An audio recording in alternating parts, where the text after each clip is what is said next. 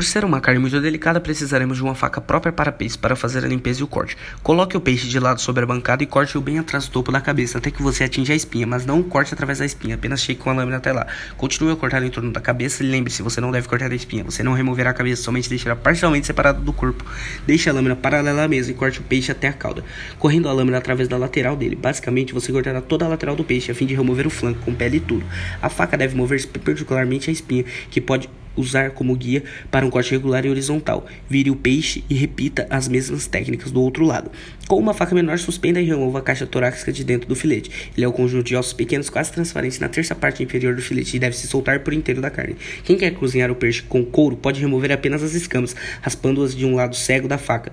Faça o gesto curto e ascendentes da cauda em direção à cabeça para remover rapidamente todas as escamas. Se você não quer a pele, pode simplesmente deslizar a faca entre ela e a carne para esfolá-lo.